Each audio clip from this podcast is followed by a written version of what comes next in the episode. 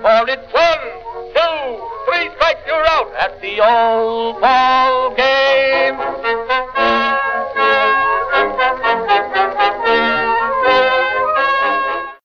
All right, welcome back to Short Hops and Tall Tales, a Pitcher List podcast highlighting the weird, funny, and bizarre elements of baseball that make America's pastime special.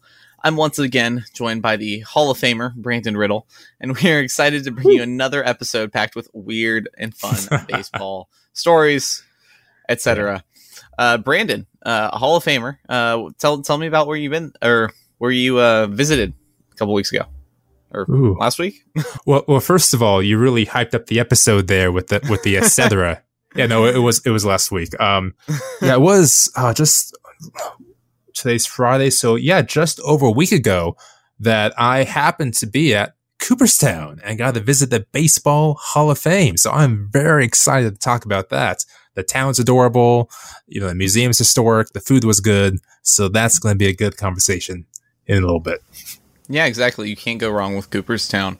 Um, and then the other things we're going to go over and talk about today, uh, you know, and I use etc. because I feel like it's it's just all encompassing because we're going to talk about the Cleveland Guardians name change.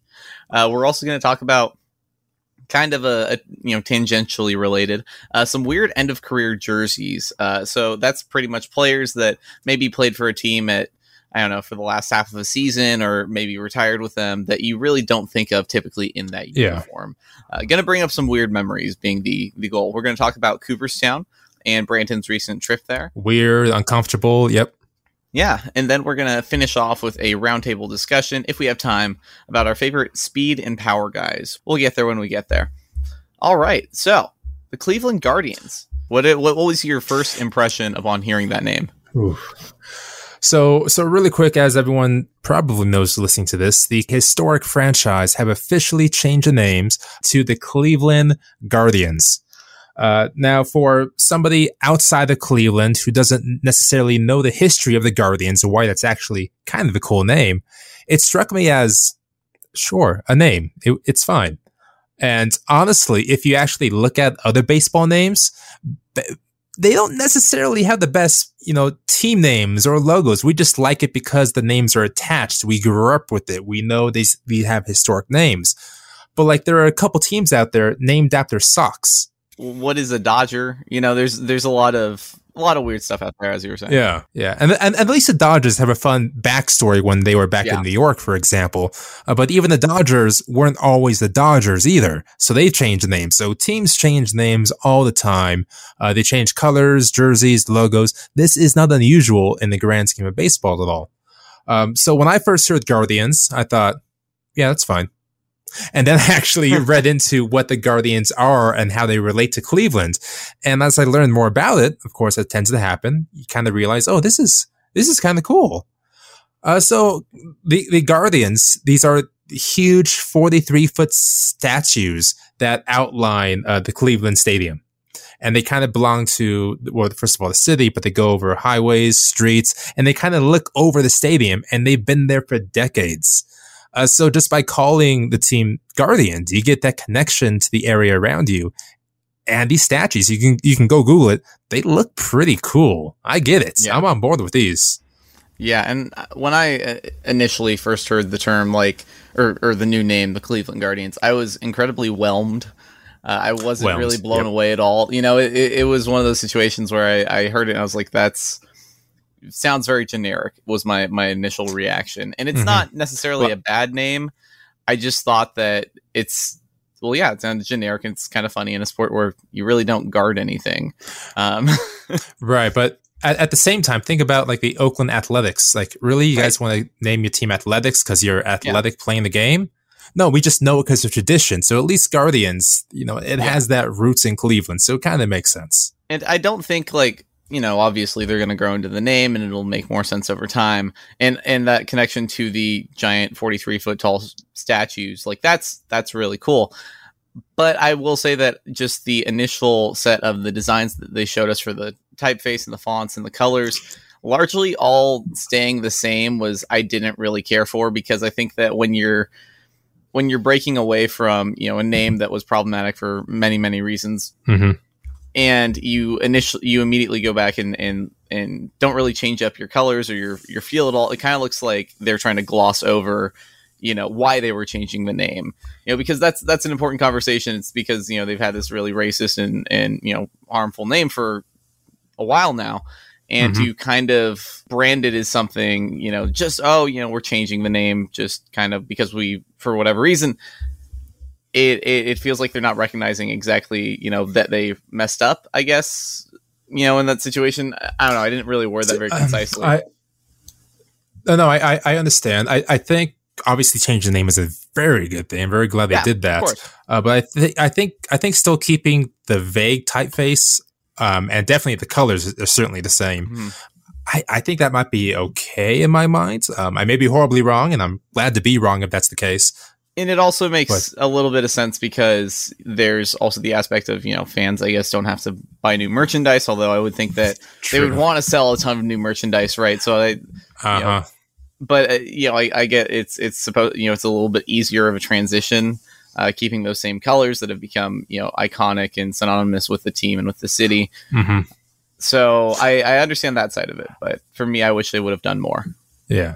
And I, I think another aspect that doesn't matter at all, I just like to think of it in like 20 years or maybe five years. I don't know how people think anymore. If they look back to the film Major League and they see the Cleveland Indians, they're going to think it's a fictional team, just like we look at the New York Highlanders in, um, oh, the natural and think, oh, that's not a real team. It, that doesn't exist today. i don't So it's going to be a, people- a fun moment. Yeah, I mean, Major League is of course a phenomenal film, but I don't. I don't think people really. I, I feel like that movie will very much stay associated with the team. Um, I don't think people will f- think that it's like fictional necessarily. well, and that's why I gave it a 20 year time Okay. frame, for example. maybe after we'll- we'll Guardians has the time years. to settle in there. We'll see. Yeah. I'll, I'll meet you back here. We'll see how it goes. So, But no, I, I- I do. After, yeah, after learning about history, I like the name Guardians. It fits. Yeah, I wish, I sincerely wish it was a Cleveland Spiders, but that's just Yeah. me. yeah, exactly. I feel like that that would was a, a great idea. There, you know, a, a Mhm. couple more that were thrown around, but I feel like you could do worse than the Guardians. and who knows? Maybe they'll it'll Yes. it'll end up working out. Um, so just with that kind of, I mean, name changing in mind, like, was there any other name change uh, that you've kind of had a front row seat to that really stuck out for you? Like, I I do remember when the Rays dropped the Devil Ray a couple of years ago. Uh, To Mhm. focus more on like the solar ray, which I thought was kind of goofy because Devil Rays is just such a an awesome name, rolls right off the tongue. Uh, but I feel like It that was pretty It is pretty nice. low key. Yeah, So as far as baseball is concerned, um, you know, the only team that came close to, I guess there were two teams in the last decade or two that came close to completely overhauling the name is the Angels because they switched around from Los Angeles to Los Angeles Angels of Anaheim to Anaheim and you know whoever they are now. Um, and of course, the Diamondbacks completely rebranded their teams back in 2008, I want to say, from you know the purple and teal to the Sedona red we have now. Uh, so those had opportunities to change um, logos completely, but they didn't quite go through it. Uh, but I don't think in the last two decades or so we've had a team completely overhaul itself, at least in Major League Baseball. In the NBA, Right. uh, you had the Pelicans, for example, and the Hornets. Uh, but and I the think that was about it. yeah, and I mean The Thunder. well, well, they were an expansion team, so yeah, they moved. Or not, they were Yeah. expansion. They moved. I'm sorry, Seattle. I do. I do. I'm also remember- still hurting. Yeah, go ahead. Oh yeah, yeah. R.I.P. the the the Suns, Arizona s- sports. Just it's rough sometimes. Um, well, yeah. I mean, I think the Angels would really benefit from a rebrand, going back to the California Angels because that was one of the best names Oh, in yeah. sports. I think, and when they had those red and blue. Uh, you know, I remember they have the uh, the pinstripe jerseys and the hats. I love those those California Angel uniforms, and I think that would be really I- cool to bring back. I think I think we should try for the California Trout Ohani Otanis. The Trout Otanis. That works too. Yeah, uh, and I think Let's also it, just let's make it happen. Just California fits the Angels aesthetic. I mean, I sound pretentious, but it fits their their vibe essentially a lot more because when you go to you know Angel Stadium, it feels very much like you know sunny California, you know, beautiful kind of experience. Uh, it's you know a lot of good energy. It's really nice. and it does feel distinctly Mhm. different from I you know Chavez Ravine Dodger Stadium feels very much like the Los Angeles atmosphere, and they're you know Mhm. similar, but they're they're distinct from one another. So I really think that the Angels could Right. benefit by by Right. you know claiming California for their. uh Anyway, that's just me rambling again. the entire state. Yeah. Yeah. So no, you're fine. So e- each of these te- each of these teams, which the team names, locations, the nicknames, the logos, all kind of have a distinct feel to them because they've been that way for decades. And in some cases, uh, players have been on teams for a decade or two decades or you know entire career, and at the very last second, switch clubs, and it feels kind of odd to see them in this new location. Uh, so, for example, a, a player that you identify with a single team, or maybe two teams by now, um, Albert Pujols has suddenly changed teams at the tail end of his career. You know, like uh, like Cleveland changed the name suddenly. We're not used to it, but turns out Pujols is doing pretty good right now, right? yeah, yeah. No, Albert Pujols is back right now, or at least looking Oh, like he did. Uh, I, may, not all the way back, maybe. Um, but he is, you know, he, he he's he's a bit older, uh, but he is, you know, back in the sense that he's back being a fairly productive player with the Dodgers. He's hitting, you know, 264, got eight home runs, 23 runs batted in, and that's only in about 46 games. And he's definitely being platooned. Uh, he's basically like right-handed Joc Pederson in the sense that he just absolutely murders left-handed pitching, and then you know he's doesn't fare so well against the opposite side.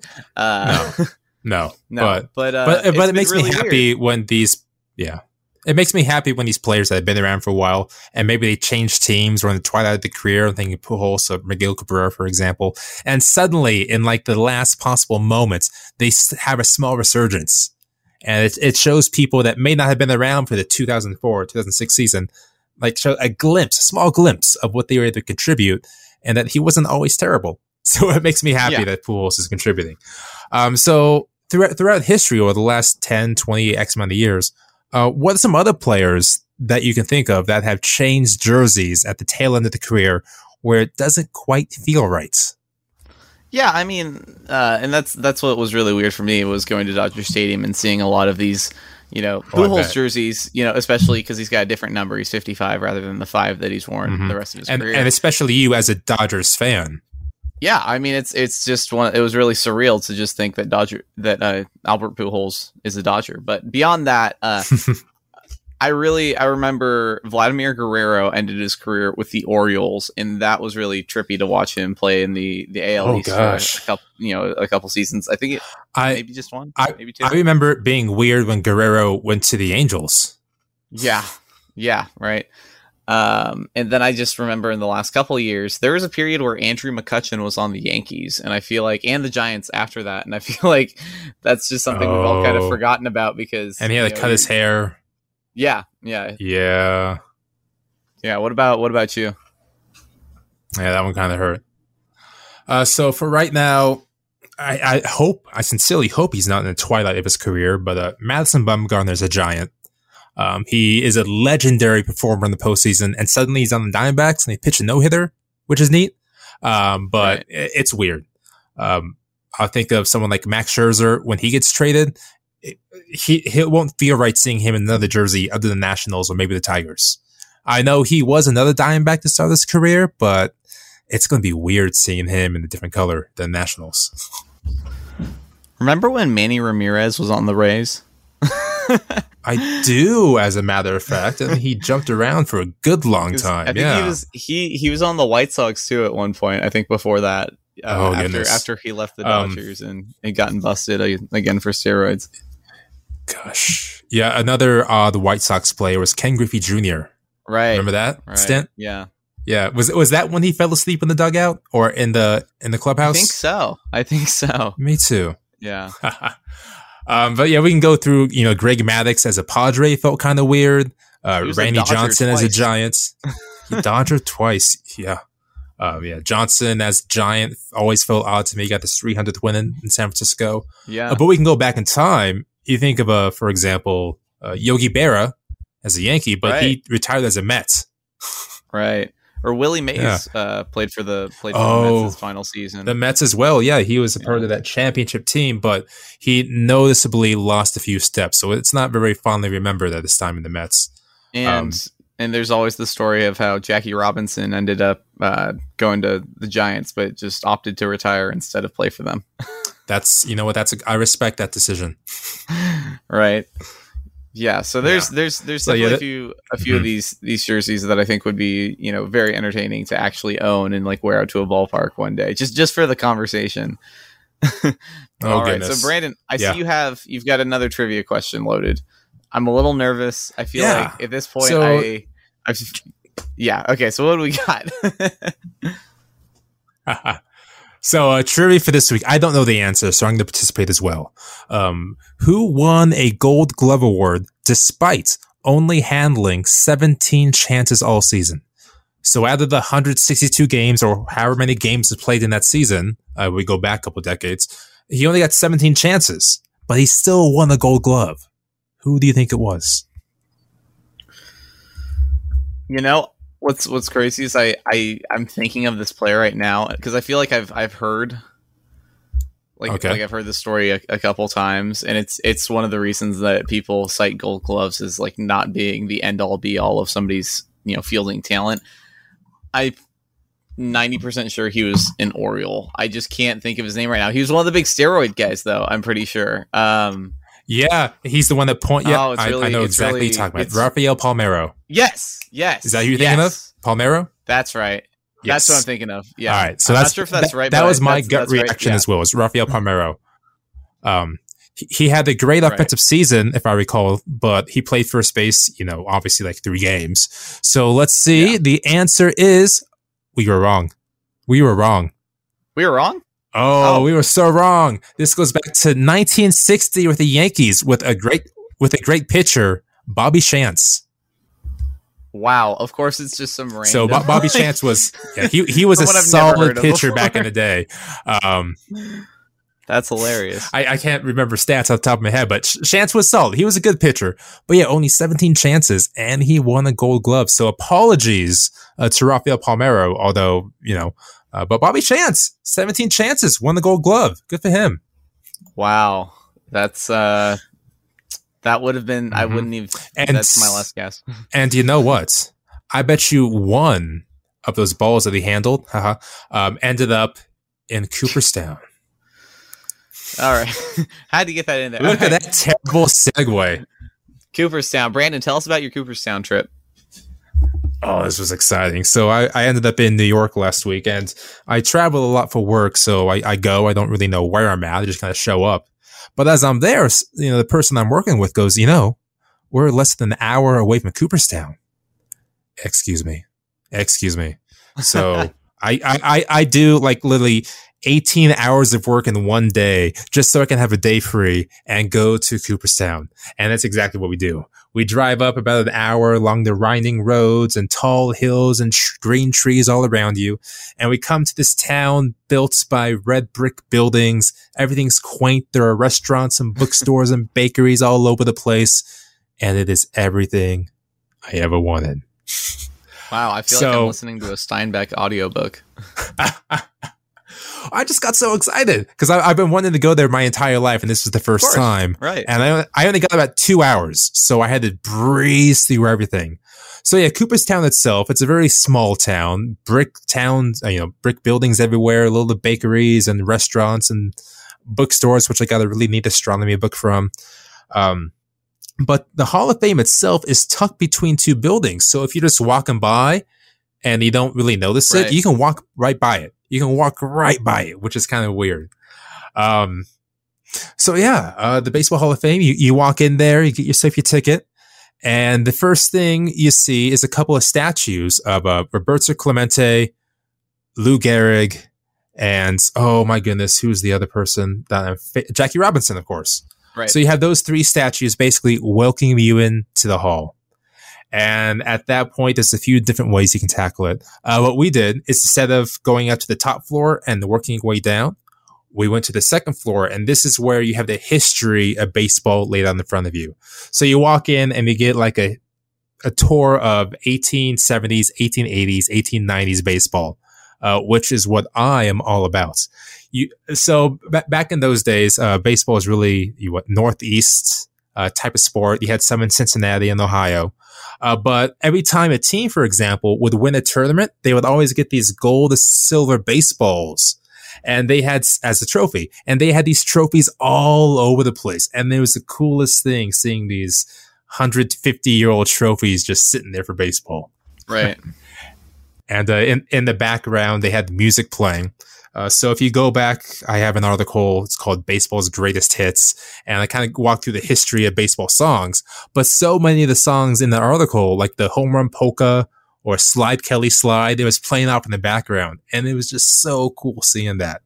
Um, one of the cool things I remember is that there was a bat by King Kelly um, who hit a whopping 16 home runs in 1876 season, I want to say.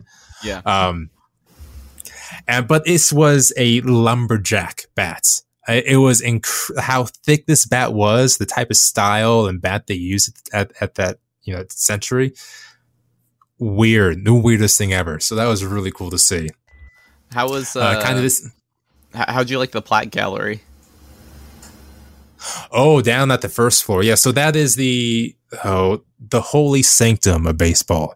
Uh, you walk in there, they have these black pillars rising to the top and these archways all around. And in between each archway, there's where you see the plaques. That's where you have the Jackie Robinsons, the Babe Ruths, the Ty Cobbs, uh, the Cy Youngs.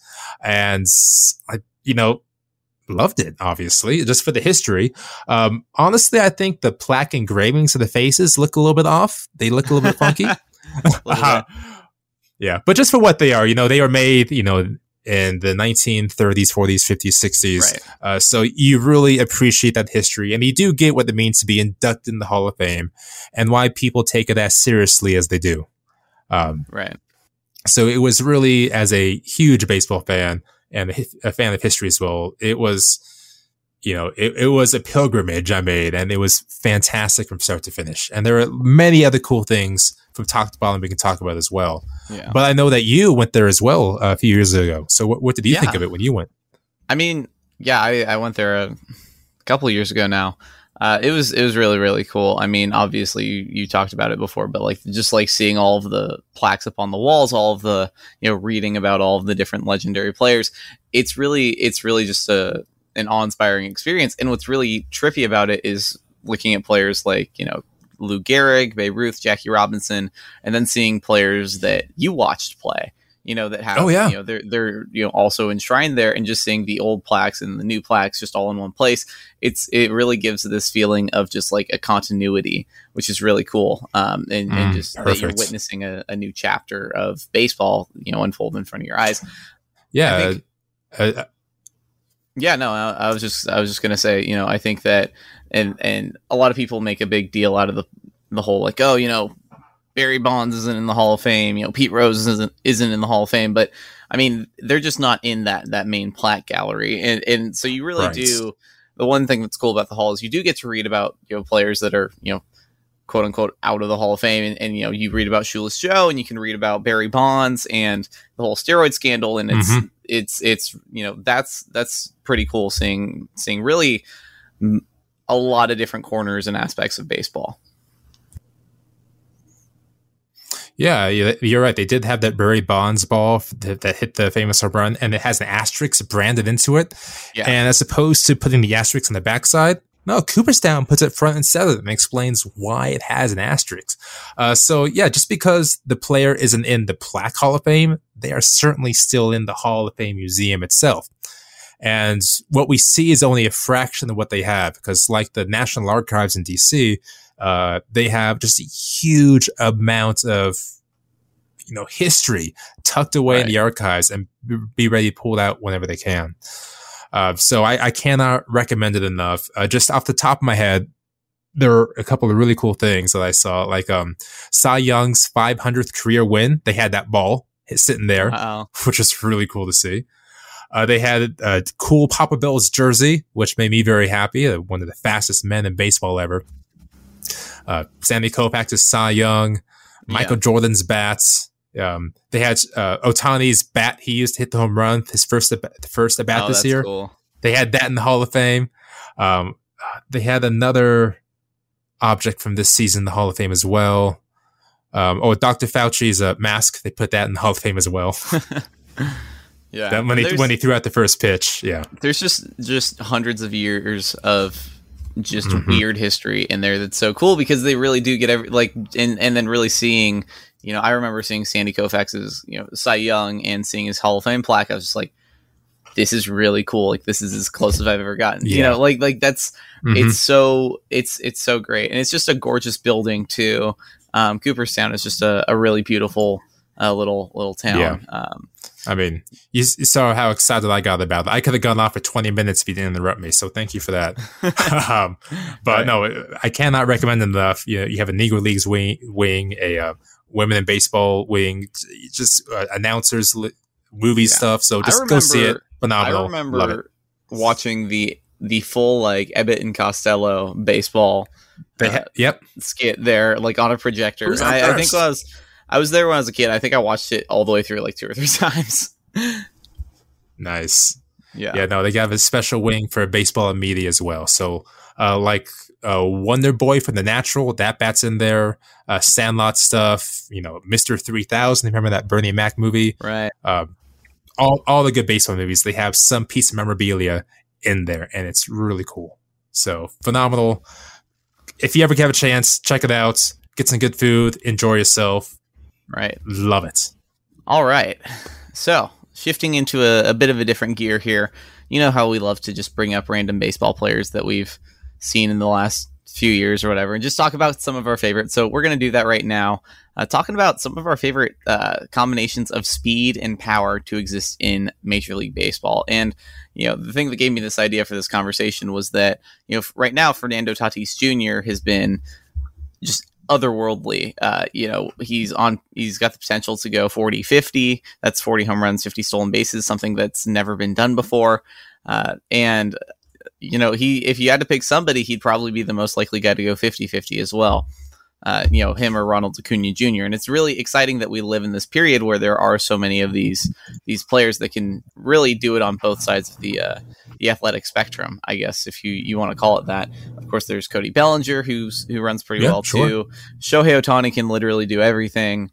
Um, but Fernando Tatis right now, as a shortstop too, is is one of the most exciting players in baseball for for his ability to both hit the snot out of the ball and swipe bags. So, in that vein, Brandon, who are some of your favorite speed, uh, power? r- Really, they're they're dual threats. Somebody who can get it done on on the bases and at the plate.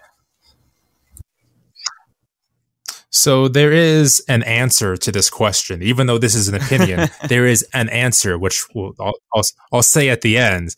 Uh, but the first name that jumps out to me is uh, Kenny Lofton from the late '90s with the Cleveland now Guardians.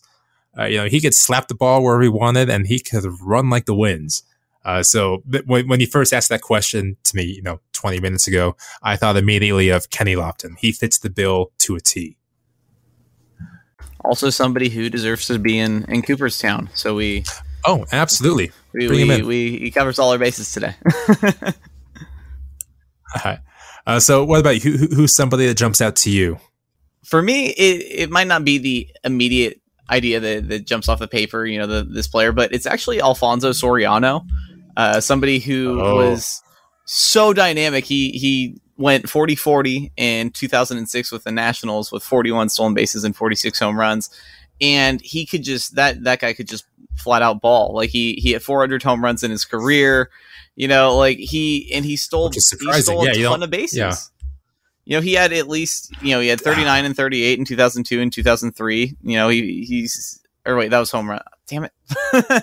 uh, yeah. Okay. Let me. no, no, but four- you, you, you're right though. Alfonso Soriano, yeah, he, he was somebody that fans can kind of sleep on, especially now in retrospect, uh, almost forgetting at times his actual greatness. He was a great player at times. Um, yeah, exactly. I, I, I, I, I'm, I'm thinking back. I don't think he had the best eye of the league. For example, I don't think he took many walks. A high K kind of guy. Uh, but yeah, I remember him being a real threat uh, in his heyday. Yeah, career career walk percentage is uh, just under six percent. So, Okay, but uh, you know, yeah. he he did he had almost seven WAR in 2007 when he was 31 years old. Like he was just that's fantastic. he was a great, very entertaining player to watch. Uh, I think yeah, today he was a yeah. Um, I'm trying to think. Yeah, uh, of course, I've I've talked about him in in uh, you know previous episodes, but Eric Davis, one of my favorite players of all time, uh, with the Reds, who really was you know one of those players who you know seemed like he had it all. He had all five tools. He was an amazing fielder, an amazing hitter, uh, and he was just super super fast too. Obviously, he couldn't really stay healthy. He's kind of like. Uh, you know Byron Buxton of of today's game. That's actually not a, a bad Mm, comparison. What could have been? Yeah. Yeah. And then Reminds me of a what could have been with a Grady Sizemore as well. oh has, Grady has him as Sizemore. leadoff hitter, power and speed. He would have been the guy. Yeah, and I feel like that's The, kind the, of the the natural. yeah, yeah, exactly. I feel like that's kind of what brings these power and speed guys down is I feel like at a certain point they just end up, you know, they get older, they can't run as well, they end up just power guys. Like look, look at Hanley Uh. Ramirez. Uh, in his career arc, he started off as the the you know fast, speedy infielder for the Marlins. By the time he, he got to the Dodgers and then later the Red Sox, he was pretty much just a slugger, right? or somebody who followed the same career path and Carl Crawford, for example, as well. Speedy home run guy. Then he went to you know Boston and L.A. and things fell apart for him. Yeah, yeah, good old Carl So- Crawford. sorry about Uh, that. But no, I remember him on the Rays. He was such a dynamic, Yeah, fun player no, he to was watch. A great player. Mhm. Um, I, I always, right. of course, think of of Matt Kemp, who almost went 40-40. He was one one Mhm. home run away, uh, and then ended up on the Padres, and then you know was was just right. kind of that. Yeah. Are you ready for the answer? The correct answer to this opinion question? Okay. What's the correct answer? All right, let me give you a hint. At age 39, he stole 66 bases. well, I. You said, you are you thinking of Juan Pierre or some? Some he's not a power hitter though. Like so, I like it's not I, Juan I- Pierre. Yeah, I mean, Um, at, at, at his peak, he hit 28 home runs and um, earlier stole 130 bases. well, like Rickey Henderson. Rickey Henderson. Yeah. I, I I feel Yeah. like when you're talking steals, it's always got to boil down to Rickey, and I just I love Rickey Henderson so much. He we should Yeah. we should do a Rickey episode just just by itself because Oh, I Rickey, feel like love Rickey talking about Rickey. nobody really gives him, or at least today in the analytics you know conversations, he doesn't. I feel like he never really gets his due that he deserves because if you have somebody who can literally steal second, third base every time he's on base, and you know just that kind of threat he was with Mhm. the, the power and and hitting tool that he had, Oh my goodness. like he's like I think he deserves to start if you have like a, a top nine, you know, fielders of, Yeah. all, of all time. Like he's definitely in that Like, conversation. I- I had mentioned cool Papa Bell earlier in this podcast, and um, at his peak, he is said to have stolen 169 bases in a single season, which is incredible. Uh, but of course, they did lots of barnstorming, records were kept. Uh, but Rickey Henderson, in 1982, with full cameras and everything, stole 130 bases. My goodness, that's Like, you have to nearly at this base- legendary mark. You have to get on base 130 times to do that. Well, not, I mean, yeah, 130 times crazy. easy, and, and the fact that everyone Yeah, so uh, you mentioned 130 times. He walked 116 times alone that season. 116 walks, and he stole probably every single time he was on base. Uh, so phenomenal in every way imaginable. Yeah, and and when you look up like like you know here I'll give you a, a, a little impro- impromptu trivia. You know who is the who else are in the top five for stolen bases of all time? Just so we can highlight how good Rickey is because he's obviously number one. Oh, we got we got such a Lou Brock. Um, Lou Brock is, is, Cobb in there? 938. Yeah. yeah. So Lou Brock is Oh in second with 938. Cobb is in fourth place with 892. Now guess how many Rickey is stolen? Oh, I see it right in front of me. But it's he he can raise that base above his head proudly and say, "I am the greatest" for the reason. Because how Yeah. many stolen bases does he have? So Rickey Henderson stole 1,406 stolen bases in his career. The guy in oh second place, Lou Brock, stole 938. Like that is just an absurd gulf between them. That- that's like total bases between Hank Aaron and number two. It's that huge of a chasm. Yeah, and it's it's really incredible because he he definitely could be in that conversation. He's definitely the greatest base stealer of all time. Like, but he could be Yeah, in that and- conversation just because of his unique, you know, his unique, I guess, game. uh, you know, as a baseball Yeah, player, skill really set, sure. apart. Yeah, so Rickey Henderson is my choice for the best leadoff hitter, especially at his peak. You can't beat, you know, early '80s Henderson in Oakland. Yeah, and I feel like Rickey Henderson was also just so so fun to watch and so cool, like the way he played the game. You know, the just the the showmanship that he had, and I think you know he had that that huge confidence. He talked in third person. He was like, he, you know, he he kind of felt like baseball's Allen Iverson.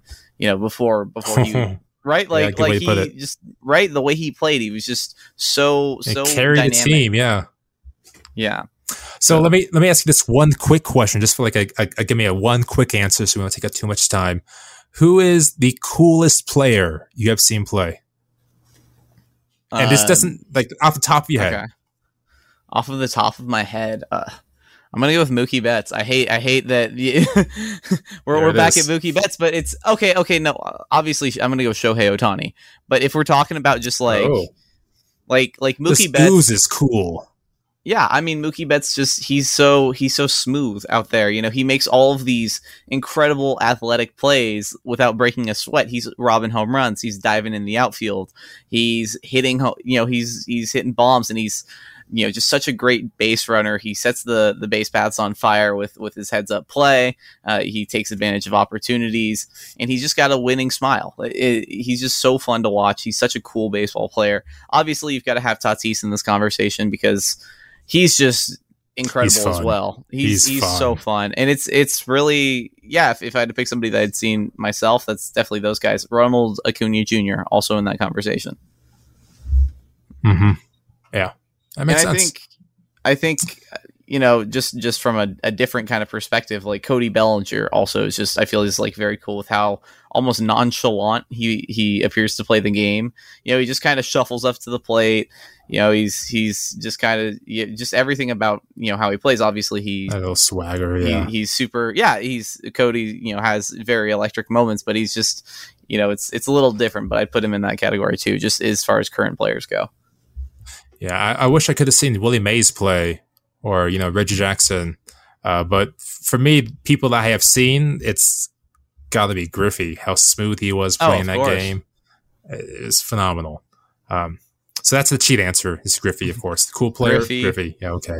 Uh, so w- one of the things, yeah, yeah. So you, you can't go wrong. Fantastic, great people to watch. right all right well we about ready to wrap it up Yes, sir. All right so uh, we are running close on time so we are gonna wrap things up here so if you liked what you heard today uh, please please be sure to follow Short Hops and Tall Tales on Twitter at Short Hops PL. Follow Brandon at BD Riddle and myself at Noah A Scott six, and then subscribe to us on Apple Podcasts, Spotify, wherever you listen to podcasts. Uh, so for Brandon Riddle, I'm Noah Scott, and this has been the Short Hops and Tall Tales podcast. See you next time.